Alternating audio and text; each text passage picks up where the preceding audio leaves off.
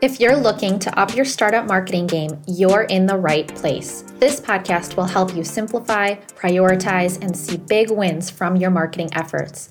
Every week, you'll hear from some of the world's best venture-backed startup founders, marketing leaders, and startup experts about marketing, brand, growth, what's working well, challenges, and how crazy and fun marketing can be when you're at a high-growth startup. See ya inside.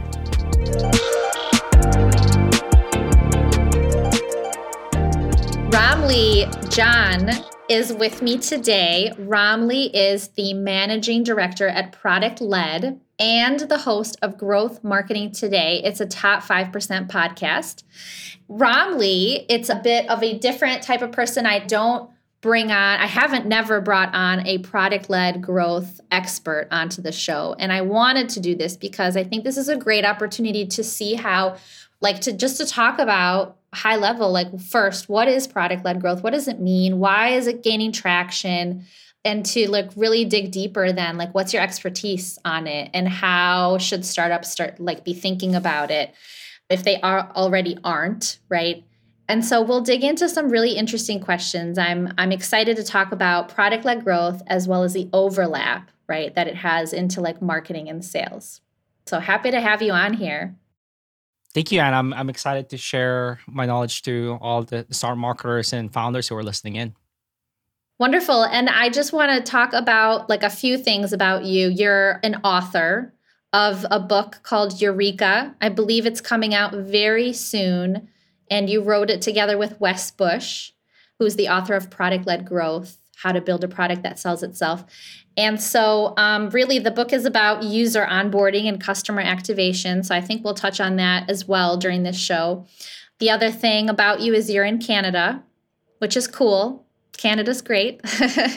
You've got a really cool set of skills. You have crossed over from marketing to design to software development. I just think that's really awesome that you've dipped your hands into a bunch of different areas and kind of have a good grasp to be an expert in product-led growth. So awesome. Okay, before we start, I always like to give a little blurb about product-led or about what you're working on. So product-led is the leading community for product-led growth professionals.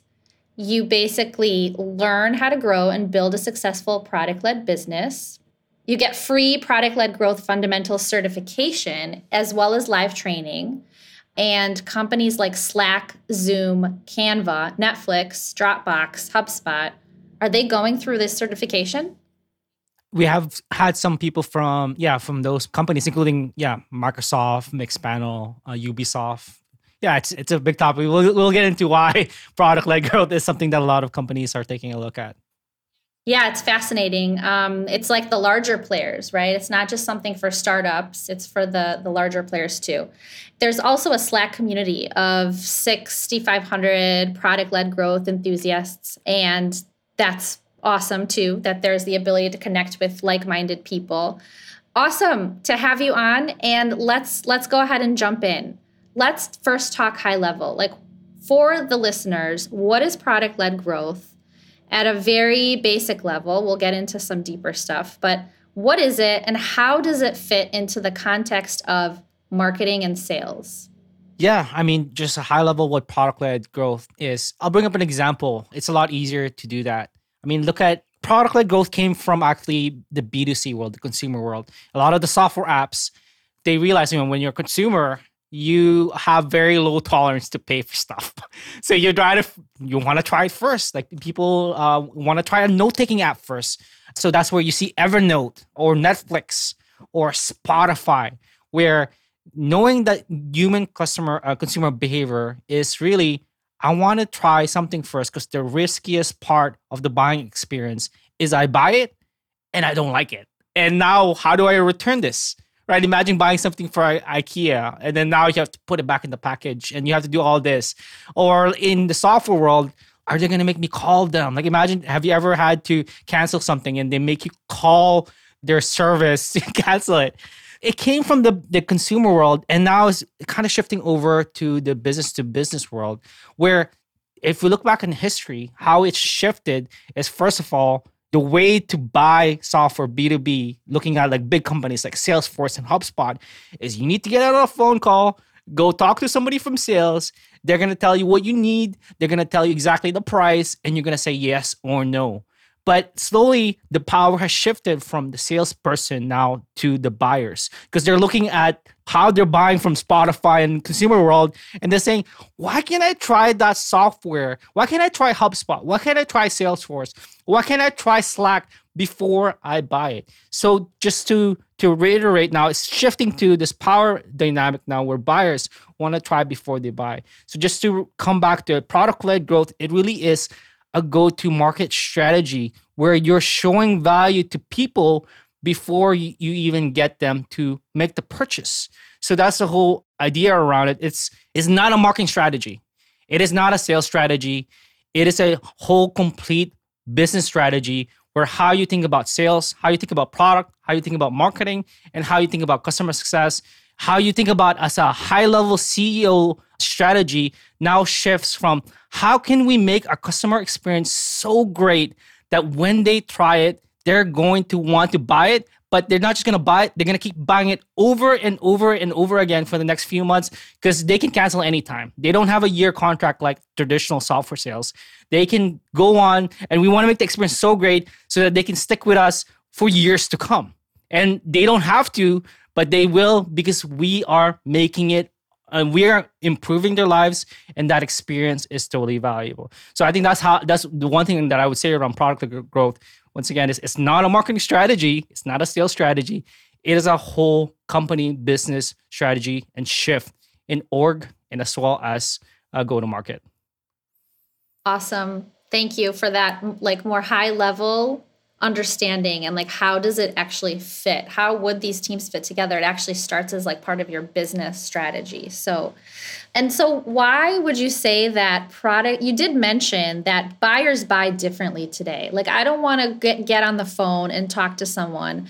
I actually want to do a lot of that research by myself. I'll get like maybe 80% of the way there, maybe 90, maybe all of the way there. And I never want to talk to anybody.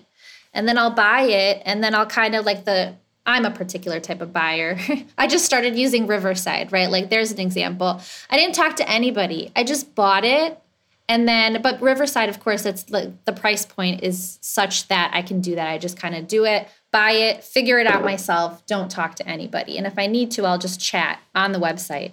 So why would you say that product-led growth is so important for, in particular, like, you said it came from B2C, but now B2B companies are starting to implement this. Like, why is it important for SaaS companies and other B2B companies? What's happening in the marketplace? Like, what are the real benefits gained from taking this sort of mindset in your business? Yeah, I mean, I can answer why now. And this is whole shift that happened in the last year and a half called the pandemic.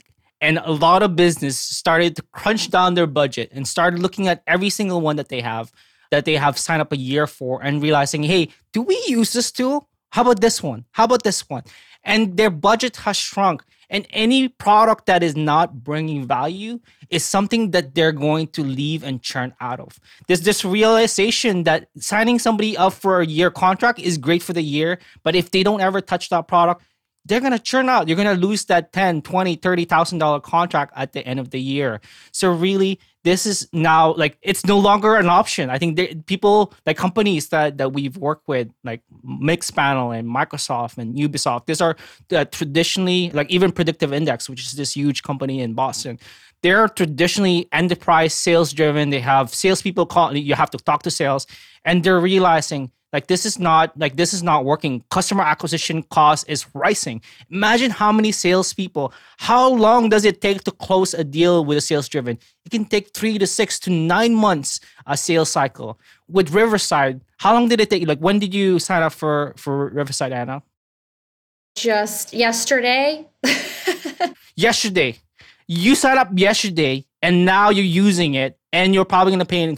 That's a two-day buying cycle compared to sales-driven 3 to 6 month cycle. Think about the cost to the business, customer acquisition costs, a lot lower.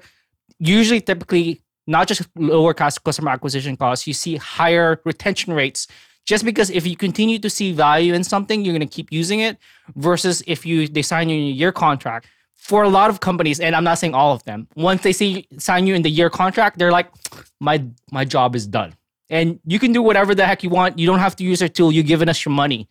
And that's not the game here with product-led companies with where they really, really need to continue delivering value because people don't have a contract and they're easy come, easy go. And if you don't give them that value, then they will leave. So just to reiterate, lower customer acquisition costs, higher retention rate, and budget has shrunk. And really like this is typically no longer an option. And a lot of bigger companies are going after this. And this is where startups can come in. Like a lot of startups found this here. If you're looking at a big company and they're still very sales driven, I'm going to tell you, Anna, and all the people who are listening in, it takes 2 to 3 years for a sales driven company to go product led. Like we've worked with a few sales led companies. It takes them that long. Go eat their lunch right now. Go launch that free or freemium or free trial, whatever that is, and start eating their lunch and release that product-led option right now. And you can see tremendous gains, and you might even see an acquisition down the road because it's a lot quicker to acquire than actually go from sales-led to product-led. That was going to be a question later on, but when is the right time to build in product-led growth into your startup? And I think you said, if you are going to go chugging along with the sales-led growth structure, it's going to take you a while to switch that because it's probably a mindset shift within the company. It's a business strategy shift within the company. So the best time really, if everybody's around this idea and agreeing and nodding their heads and seeing the value is as soon as possible, probably, right? For sure. I mean, it's really tough. And you said the mindset shift. That is the biggest challenge we find. Regardless if you're a 30-person startup, which we've seen, they've been sales-led for a year, and a 600-person company where they've been sales-led for 20 years, they have one thing in common when they try to transition to product-led is the battle. There is this, what is the sales team going to do? Are we going to fight them? And just to give heads up, I'm a firm believer of sales in product-led, so I'm not against sales. Right? We can talk more about that later, but what is the sales going to do? Who's going to do what? What is product going to do? What is marketing now has to shift from, we have to get MQLs, marketing qualified leads, to how do we get qualified signups to our product? Because just because somebody downloaded an ebook doesn't mean that they're actually interested in the product. How do we get them to sign up and start using our product? Now the marketing mindset has shifted. So really just to reiterate, if you're early on and you're hey, we don't want to hire a bunch of salespeople, and even just having a sales org has a different kind of culture, I would suggest start thinking about what kind of company do I want to build? What is important? Is it customer experience more than this hardcore sales-driven approach? What kind of team do I want to have? Because once you have that decision earlier on, the easier it is to stick with the choice you have, whether that's staying product-led or transition back from sales-led to product-led. Okay, we've talked about a lot, and I am definitely in agreement in terms of the pandemic has caused this shift. I think it was happening before where a lot of buyers just they own the experience already. How do we sell or market to them the way that they want to buy? I totally agree with you. We just talked about Riverside as one example, but what's your thinking around price point? Because it's not... How does product-led growth change when you're $10 a month versus $25,000 to buy this, or $100,000 product? Typically, you want let me go back to what sales-led. You're right. A lot of sales-led org, it's usually a $20,000, $30,000, $50,000 annual contract. And for product-led, yeah, you do need a little bit of lower price point. But what this really creates, like you said, $10 a month, right? Is it creates a value ladder, a pricing ladder for people to come up on. Some of the best, the best product-led companies, what they do is to tie their pricing back to a value metric or a usage metric. An example I can really think about is, let's say Slack, right? As your team grows, their pricing grows with you, right? And that really kind of brings back to, if we're bringing you value, we will get paid. But if we don't give you value, we won't get paid. So it's kind of tying the success of your pricing, of your business, to the success of the user. I'm not a full expert on pricing strategy. For people who really want to dig into pricing research, there's somebody named Kyle Poye. He is an operating partner at OpenView. OpenView was the one who coined the term product-led growth. So Kyle, I had a chat with him yesterday, and that guy is amazingly smart about pricing. If you go to openviewpartners.com and just look at some of his stuff around usage-based pricing, he really does go deeper into it. But just to tie it back, for product-led, what success looks like in terms of pricing is if you tie it back to the user success, and it grows with it, with the user. Awesome. I'll include that link in the show notes because I think that that's a really good point that you brought up. Like, who came up with this, right? Somebody came up with this, and then some people caught on to it, started you doing it, and then it's actually working really well for these companies. So appreciate you mentioning that. Let's talk about you for a moment. We've been talking about product-led growth, but I want to talk about you because you're fascinating. You started your career in software development at Pepsi. How did you get into marketing and growth and product-led growth? Like, what led you to be here today? Few milestones that I guess in my career. I mean, like, how did I get from developer to marketer and then from marketer to product-led growth? Let's talk about the first shift. I quit and I started a company with my team. That company didn't end up working. And I can, well, let me tell you what the company is. It's, you're going to laugh at this. Me and my co-founder, we were both dudes. We were like, hey, wouldn't it be cool if we created a Facebook for dead people? And the reason why is Ali's dad, uncle just passed away, and he was seeing people like post up condolences and how like we are. Let's crowdsource this book that people can print out when people pass away. And then we started building it, and me and him were both programmers at that time, and we're like, this is depressing, bro. This is super depressing. So like, let's pivot. And we pivoted from dead book. And it's like, let's go pivot to the other side. Let's do it for babies. So, wait, it was called dead book? No, that's not. That was our code name for it. We call it dead book because Facebook, dead book. So we shifted from dead book to baby books, right? Because we saw moms, first time with their first child, they would spend $3,000 to $5,000 in a year to scrapbook their first child. And they really are spending a lot on that, created this digital experience.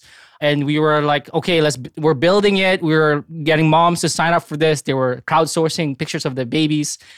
And all of a sudden, we both look at each other and like, to grow this, we need to figure out our marketing. And we're both single dudes in a market for moms.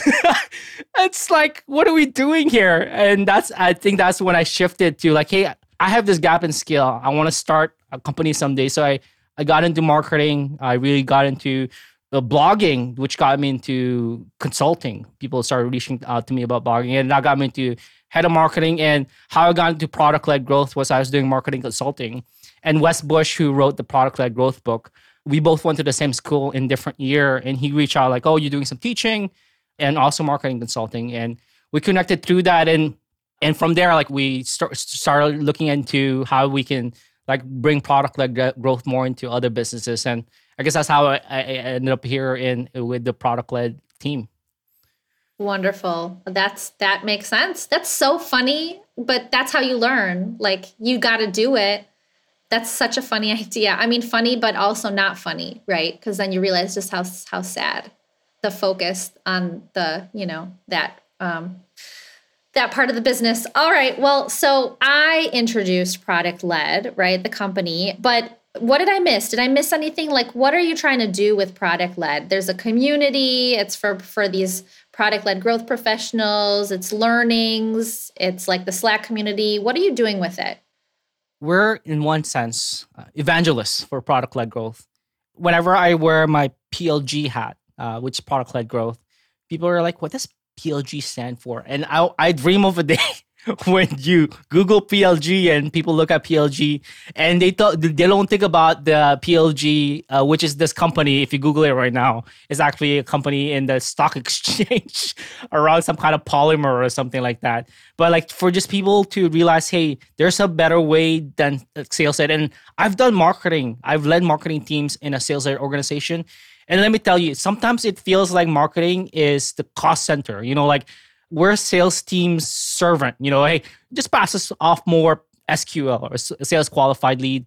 And in a product-led world, it's more of, hey, let's work as a team, customer success, marketing, product, sales, together as almost like a Marvel Avengers Justice League together to kind of bring value to our customers, to bring them delight. And I get excited about that when people see their customers get really happy. And I guess that's what we're trying to do here, is to evangelize that there is a better way. There is the product-led way, or a hybrid approach. It's at least a marry of the sales and product-led together. Sounds like you come from that world where marketing is the cost center, and marketing is like, give me some leads so I can follow up and close the deal. But with product-led, it's a different sort of mentality where, like, that's not what marketing does, right? Marketing is kind of, it's again, it ties back to the business strategy. It ties back to making a very easy, clean, happy buyer journey, right? And you're sort of like bringing the product in to that experience and making sure that you're thinking of, like, how do I make this? How do I make the marketing? How do I make the sales? Like, everything needs to tie back to the product, but it doesn't mean like talking about the features. Like, from a marketing perspective, what do you need to do when you're in a product-led growth company? What does marketing mean there? That's a great question, because a lot of people are trying to figure that out. I mean, there's definitely a huge change in approach and focus. We just talked about this in sales-led. Marketing is very focused on, hey, let's get somebody to download an ebook, MQL. Let's get somebody to get qualified enough to talk to sales, SQL, sales qualified lead. And then book a call and then things like that. In a product-led company, this marketing is now really thinking about, let's look at the whole customer journey and see from the first touch point to when somebody's fully onboarded, like somebody who has experienced the product's value and has gotten to the point where they're now paying with a credit card without talking to anybody. Are there gaps in our messaging? Are there gaps in our product? When we think about ads, is that ads positioning us in a way that's driving more something called product qualified lead, which is a lead or somebody who signed up that is actually gaining value from our product. So now marketing is not just driving leads to sales, they're driving people to a point of happiness and joy, and to the point that they become a paying customer. So they're closer to revenue than they are with that company, because there's this disconnect where marketing is passing up to sales and sales is closing it off. But now marketing is actually closer to driving people to actually to the revenue of the company, to the success of the company. And the onboarding is the critical point where marketing, product, customer success, and sales kind of work hand in hand together to make that first touch experience really magical. Because I really see that as, you know, imagine having, it's the first year of your child. Like those years are very critical to making sure that that child is successful. It's the same thing with onboarding. It is the moment where marketing is driving people to realize and know the expectation for the value, and product and customer success and sales are all working hand in hand together to make sure that that new user is super successful. So just going back to your question, I really think that the marketing role now shifts at looking at the whole customer experience and driving more product qualified leads versus traditionally they would just drive people to the sales team. One thing that you mentioned that really resonates with me is the fact that marketing is now part of, like, is at every touch point, right? So you have to work really closely with the tech team. Marketing has to work really closely with the tech team. And I don't think that's happening at some companies. I think that there's still a split where marketing sits with sales, and maybe that's a really tight team. But then there's product over there, and they're building their roadmap. And they're not talking to marketing and sales until they're done. And then they tell marketing and sales, here's what we built, right? And that's a big problem. And I see that as a huge problem, actually, because then you're not utilizing like the insights from marketing. Maybe you are talking directly with the users. I don't know. But they do build out that product roadmap, and it's almost like separate from the marketing and sales teams. And I don't think that's how it should work. Yeah, I mean, just to feed off that, like, we haven't seen a successful product-led company do it in silo. I always say this, it takes a village to build a product-led company. Like if you're thinking about, hey, product-led, that's how it needs to go. I've not seen, like, let me give you an example. I talked to the head of customer success at monday.com for our product-led podcast. And the way that they deliver new features is they have squads. And in that squad, they have a marketer, they have a customer success, a product, an engineer, and somebody from sales together building features. Like imagine that there's a cross-functional team delivering new features in that product-led company. And I think they're over 200 or 300. I forget how many people they have, but this is how they're running, because they know that if you don't deliver an amazing, like, seamless experience, if you're product-led, people are going to try it, they're going to leave, and they're not going to leave again. Worse yet, they might leave and tell bad things about it to their friends because they've had such a poor experience. So I'm with you 100%. Like it needs to be definitely a team sport rather than a solo mission. I love that you brought up monday.com as an example and how they're actually structuring that cross-functional team. That's really cool. So I would say maybe product-led growth is not for every SaaS startup. Okay, like, because every SaaS startup is created differently. Mindsets are different. But which ones would you say, like, absolutely need to start thinking about, start embracing product-led growth? You said it takes like 2 years for turnaround if you're very sales-led. Like, what do these startups look like? What do they offer? And maybe, I love that you gave that example for monday.com and how they structure the team, but like, what else are they doing? If you can give any other examples of, here's what product-led growth looks like, a startup that's successfully doing it. Yeah, I mean, in terms of which companies are ideal for product-led growth, I think it really depends. And I'm going to give you some things that it really depends on. I think, first of all, look at your market. Like, are you seeing that your competitors are starting to go down market? I mean, for a lot of sales organizations, they're pursuing up market, meaning like they're high enterprise, high contract, annual contract value, like between $10,000 to $100,000. Are you seeing there's a gap in the market? Are you seeing startups in the bottom nipping at your feet with a lower offer to sales and medium businesses? Because if you don't close that gap, they're going to eat your lunch. And this is something that HubSpot saw, where they were traditionally very, very sales-led, high contract value. And they're like, we're seeing smaller marketing CRMs eating our lunch. We need to offer a market to make sure that we have full spread, so that there's a journey, or there's a upgrade sequence, so that when we acquire a small business that's only one person, when they grow big to 200-person company, that they're still using HubSpot throughout that journey. So I think that's the first thing. You want to look at your space, your market. The other thing you want to look at is your audience. Is your audience, like, are you seeing that the people that you're pursuing, first of all, is the person who are buying the product different from the people who are using it?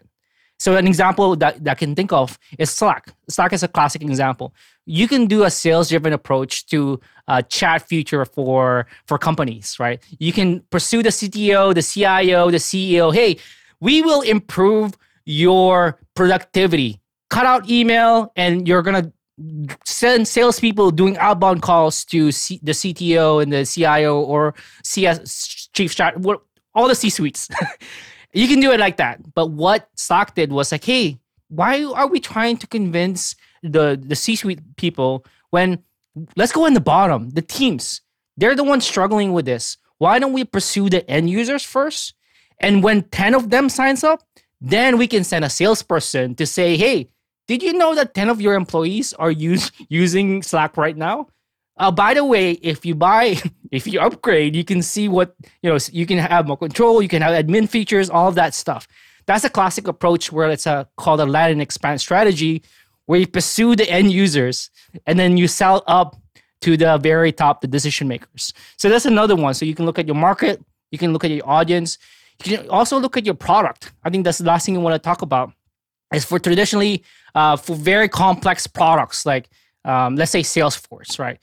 When I first got into Salesforce, I was confused. I'm not sure about you, Anna, but I was like, what is happening here? Like, it's just so confusing. That's not going to work with product-led. People need to get it. They need to get in, and they need to try it out, like, really interesting and get it. So what you can think about is this a small subset of my feature that I can give away for free or as a free trial so people can get and use value right away? An example I can go back to is with HubSpot. Now, CRMs are complicated. There's email, like HubSpot is complicated. There's landing pages, emails, there's social. There's, I don't even know what they do now, but they do have support, there's sales, like they do everything, right? So what they did in the beginning is they offered HubSpot Sidekick. So this is their free entry point where it's a free plugin. You install it, it's a tool for salespeople. Essentially, it'll easily remember follow-ups and see who has opened your emails. It's a free tool. It's just a free tool, like that's not even related to their product. So they use that as an entry point instead of like, hey, let's offer our product free, this complex, because people are not going to get that. Instead, they focus on one small feature subset that their customers are looking. I mean, so just to wrap up just with your question around when is it, what kind of companies need to take a look at product-led? Take a look at your market. Are you seeing competitors pursuing and chasing your foot? Take a look at your audience. Or is the decision maker different from the end users? In that case, there might be an opportunity to chase the end users. And finally, take a look at your product. Is there something there that you can like kind of do a subset feature on where you can really focus people to try it out before they even buy it? I know you just wrote a book. You know how I know? I know because you are summing up. You're speaking the way that people like want to read or listen to information. So I know you just wrote a book, which we'll talk about. But awesome. Great learnings I'm getting from you all around this like product-led growth trend and also like how companies are becoming really successful, like what mindset they need to have, and where to start figuring out if it's right for your startup. What would you say are the top two or three things that companies, startups get wrong with product-led growth? Like, what are they doing wrong? They have good intentions, as all of us do, right? They've learned a bunch. They're like, yeah, this sounds awesome. This sounds powerful. We want to build our company around this. Where do they struggle and what's your advice? Right. I think the first mistake, they see the term product-led growth and think it's the product's job, the product team's job. It's just, it's a misnomer to say, hey, product-led growth, it's a product team's job. Please, let me go back. And I talked to somebody from Jebbit, the CEO of Jebbit. They just went, it's like this quiz tool. What he did, and I was like, Tom, you did the best practice here. What he did, he created a squad. He created a small team with the product and marketing and an engineer to offer this free plugin that people can use to plug in a quiz into a Shopify store.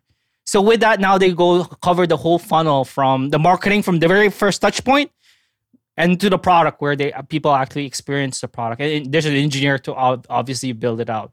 So I think that's the first mistake that I often see is it's a products team and that's it.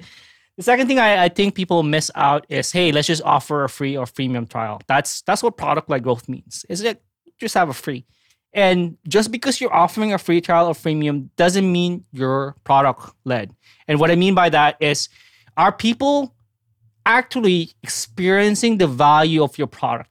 If people get there, they sign up, they get lost, they leave, and 100% of the people who sign up leave, you're not product-led. Meaning that you need to be thinking about how do I drive people to an experience to actually, hey, I get it and I'm ready to buy it. And that's, if they can purchase it without talking to sales, that's the end goal. But can they get it? And maybe at this moment, you don't have that credit card function. They get the product and are they willing to now talk to sales even further? I think that's the first test. And this is something that Tom from Jebbit did. The first test they found, a success milestone was, typically they have 3 to 6 months they sell to like big companies like Nestle, Disney, and Netflix to do this quiz thing, 3 to 6 month cycle. One day, somebody signs up on a Saturday, they fill out a form to talk to sales, they spend 20 hours building out a quiz, they plug it into their website, and then by Monday, they close a $10,000 a month contract in 3 days. And the point there is that, sure, they still needed to talk to sales to close the deal, but they spent 20 to 30 hours trying out the tool. And that is closer to product-led than it is if they didn't actually get to experience the value. I think I would go with those two things would be, yeah, once again, to summarize, first is, hey, it's a products team's job. And secondly, just because you have freemium free trial does not mean that you're being product. The question is, are your users, are the people who are getting in there actually experiencing and getting to your product's value? And if they're not, then that's something that the whole team needs to work on. Awesome. Thank you. Well, I'll savor this advice and not fall into these traps because of you. Thank you for spreading that message. And I actually have heard of like freemium floating around, and I'm always curious, like, well, what's the difference? Product-led growth, freemium, is that all there is? But I've learned so much from you. Clearly, that's not all there is. Like, if you're freemium, you're not product-led. It's the other way around, right? If you're a product-led growth-minded company, then you have a freemium product. Not necessarily. Actually, there's other models that you can have for product-led. Let me share some. There's the freemium where it's free. That's free forever, and then they pay after they hit a wall, like Canva, which is this online design tool. Another product-led model is free trial. So there's a 14-day trial, or after they use the product X number of times, then they end up hitting a wall. Another model that I've seen, and it's not the most ideal, it's called the sandbox model, where if you look at amplitude.com, where you sign up, but you're seeing not your data, it's fake data. And you're seeing there and you're able to play around, and they customize it based on the question they ask up front. What kind of company are you? Are you e-commerce? Are you SaaS? Are you enterprise? And they kind of create this sandbox experience based on that. I mean, and then there's hybrid approach, where some people have free trial, and after the free trial ends, it becomes freemium.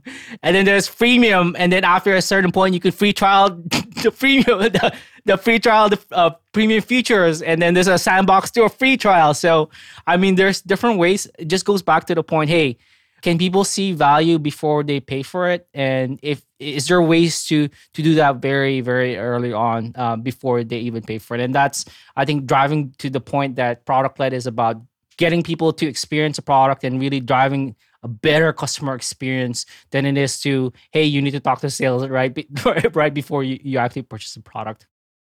I just had an aha moment of how this is similar to marketing and how I think about marketing. With marketing, I fully believe that for my business, for startups, what you need to do with your marketing is provide value and give. Give so much, right? Like you're giving a lot of expertise away, hopefully building playbooks. Like this is something I do for my own company so that people get value before they work with you. That is just fundamental. Like you need to do that if you're going to be good at marketing and sales, especially now. Like you need to give and help educate and help your buyer figure stuff out that they want to figure out. Like they're having a problem, they want to figure stuff out. So help them. And it doesn't have to be necessarily where you're like exchanging money yet, right? So I'm a big believer in that. You're a product-led marketer. I'm a product-led marketer. Okay, great. I'll update my LinkedIn profile. Perfect. You've had some really nice success. You help product-led SaaS companies look at their whole customer journey and funnel and like figure out what are the growth opportunities to like 2 to 3 times their monthly recurring revenue. So I'm curious, like, what does that look like? You're analyzing something, right? Like, what are you analyzing within this journey? What are you seeing? And how do you identify like these are your growth opportunities? Yeah, for sure. I mean, I can give an example with a company that we work with, Snappa. Snappa is this online graphics tool that's very similar to Canva. And the first thing that I would suggest, and I think it's 3 steps, right? The first step is the way to look at the experience is put yourself in the shoes of your first-time user or customer or somebody who visits your website and write down, and usually if this isn't in person, we would use Post-it notes. So you put down in Post-it note, every single page, every single button click, every single field that they have to fill out, from the first touch all the way to the point that they've experienced the product's value. And we would put that in sticky notes on the wall. If it's now with what's happening in the world, you can do that with Miro or Trello, whatever it is. Once you put that down, you're like, oh my goodness. One of the companies we work with, it was 87 steps, 87 different things that a user has to do to get to the product's value. And they were like, they didn't realize this because here's the problem is when the product's building stuff and the marketing is doing stuff and the customer success is doing stuff, you don't realize the string that you realize how long the customer journey becomes. So then the next step, once you have this map, is like, oh my goodness, we have so many steps. What do we do? So Wes and I usually do is we give them markers. So there's red, yellow, and green. So the first one is red. Red means like, is this step, this field, this button, this screen, not necessary for somebody to experience the value of the product? And if it's not, red means get rid of it. The second one is yellow, and yellow means you should delay it after the customer journey, after the experience the product's value. And this could be customizing the name or the color or whatever it is, because we really first time experience very critical. If they sign up, they don't like it, they leave, they won't come back. So that's yellow, and the last one is green. Green means that it is mission critical for people to experience a product's value. And from there, usually it's a cross-functional team. They would do it solo, and then they come together and kind of debate which one's actually critical. We tell them to look at analytics. Out of that steps, where are people actually dropping off in terms of like people leaving? Is it one field? Is it one page? And for that company that we work with, the biggest gap we found is something that we see a lot of companies do is when you sign up for something, you see a screen. It says, Anna, go to your inbox and verify your email. That is so annoying. And especially for online graphics tools where think about like when you're thinking about designing something, you're on the spot there and you need to design it right now. Maybe you're a marketer who's trying to design an image for a Facebook ad. Maybe you're a business owner that's trying to create a flyer for their business, for their coffee shop. Or maybe you're a teacher that's trying to create slides that they need to teach their students tomorrow. So there's an instantaneous effect there. And if they hit a wall, they're going to be like, see ya, I'm going to find another tool. So what we did, hey, we told Christopher, the CEO at Snap, I say, hey, we're seeing 39% of users drop off here. And we would suggest we cut it off. We understand, Chris, that you're scared about spam. But let's just do this little experiment here. And we'll do an A/B test between the two of them and see if there's an improvement. We ran it for like a 1 or 2 months. And what we saw was the one that had removed that, they saw like 40% more people reach the product's value and their MRR growth rate was like 20% even higher than the one that had it.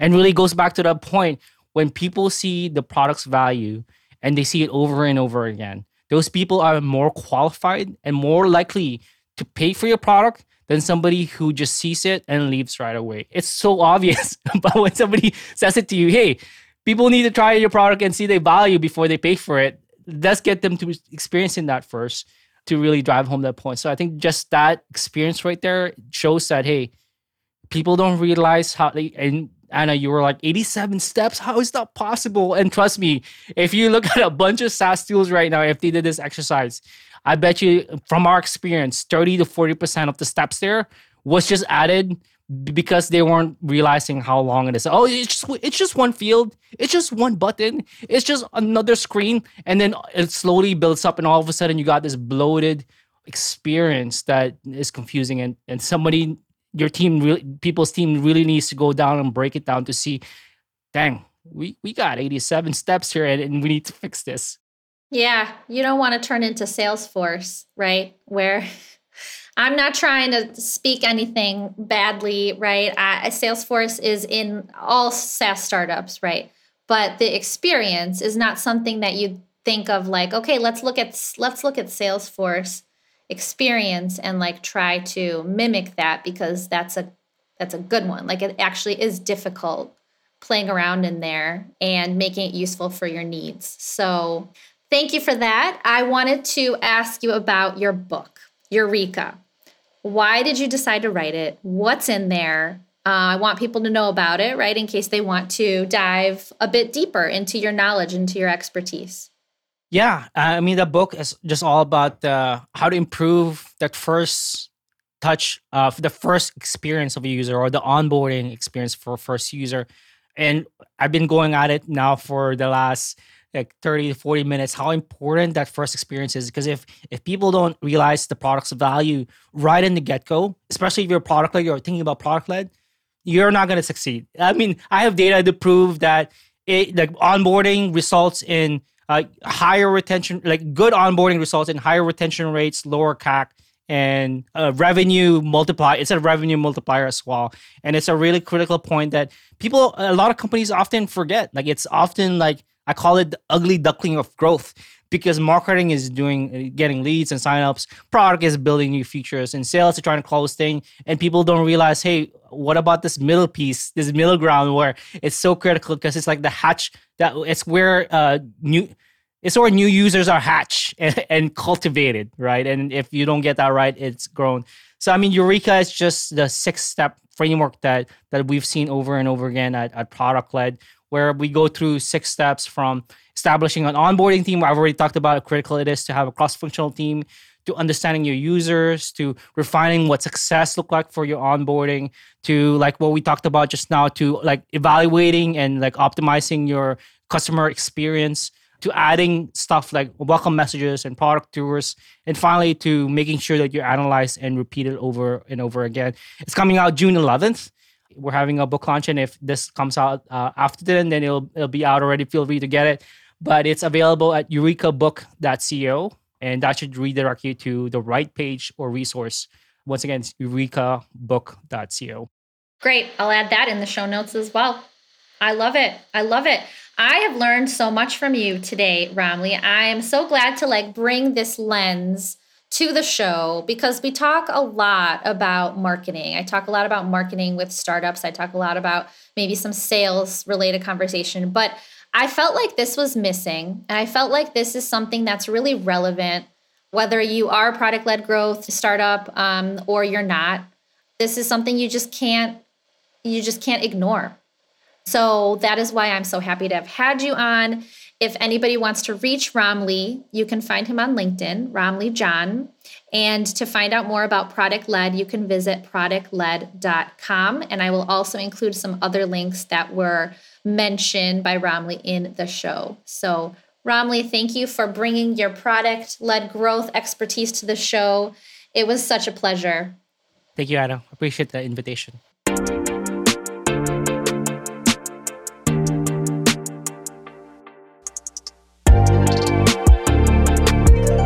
Thanks for listening to this episode of Modern Startup Marketing. New episodes are dropping weekly, so make sure you're following wherever you get your podcasts. You can find me on LinkedIn, search for Anna Firmanov, YouTube, search for Firmanov Marketing Consulting, or go to my website, firmanovmarketing.com.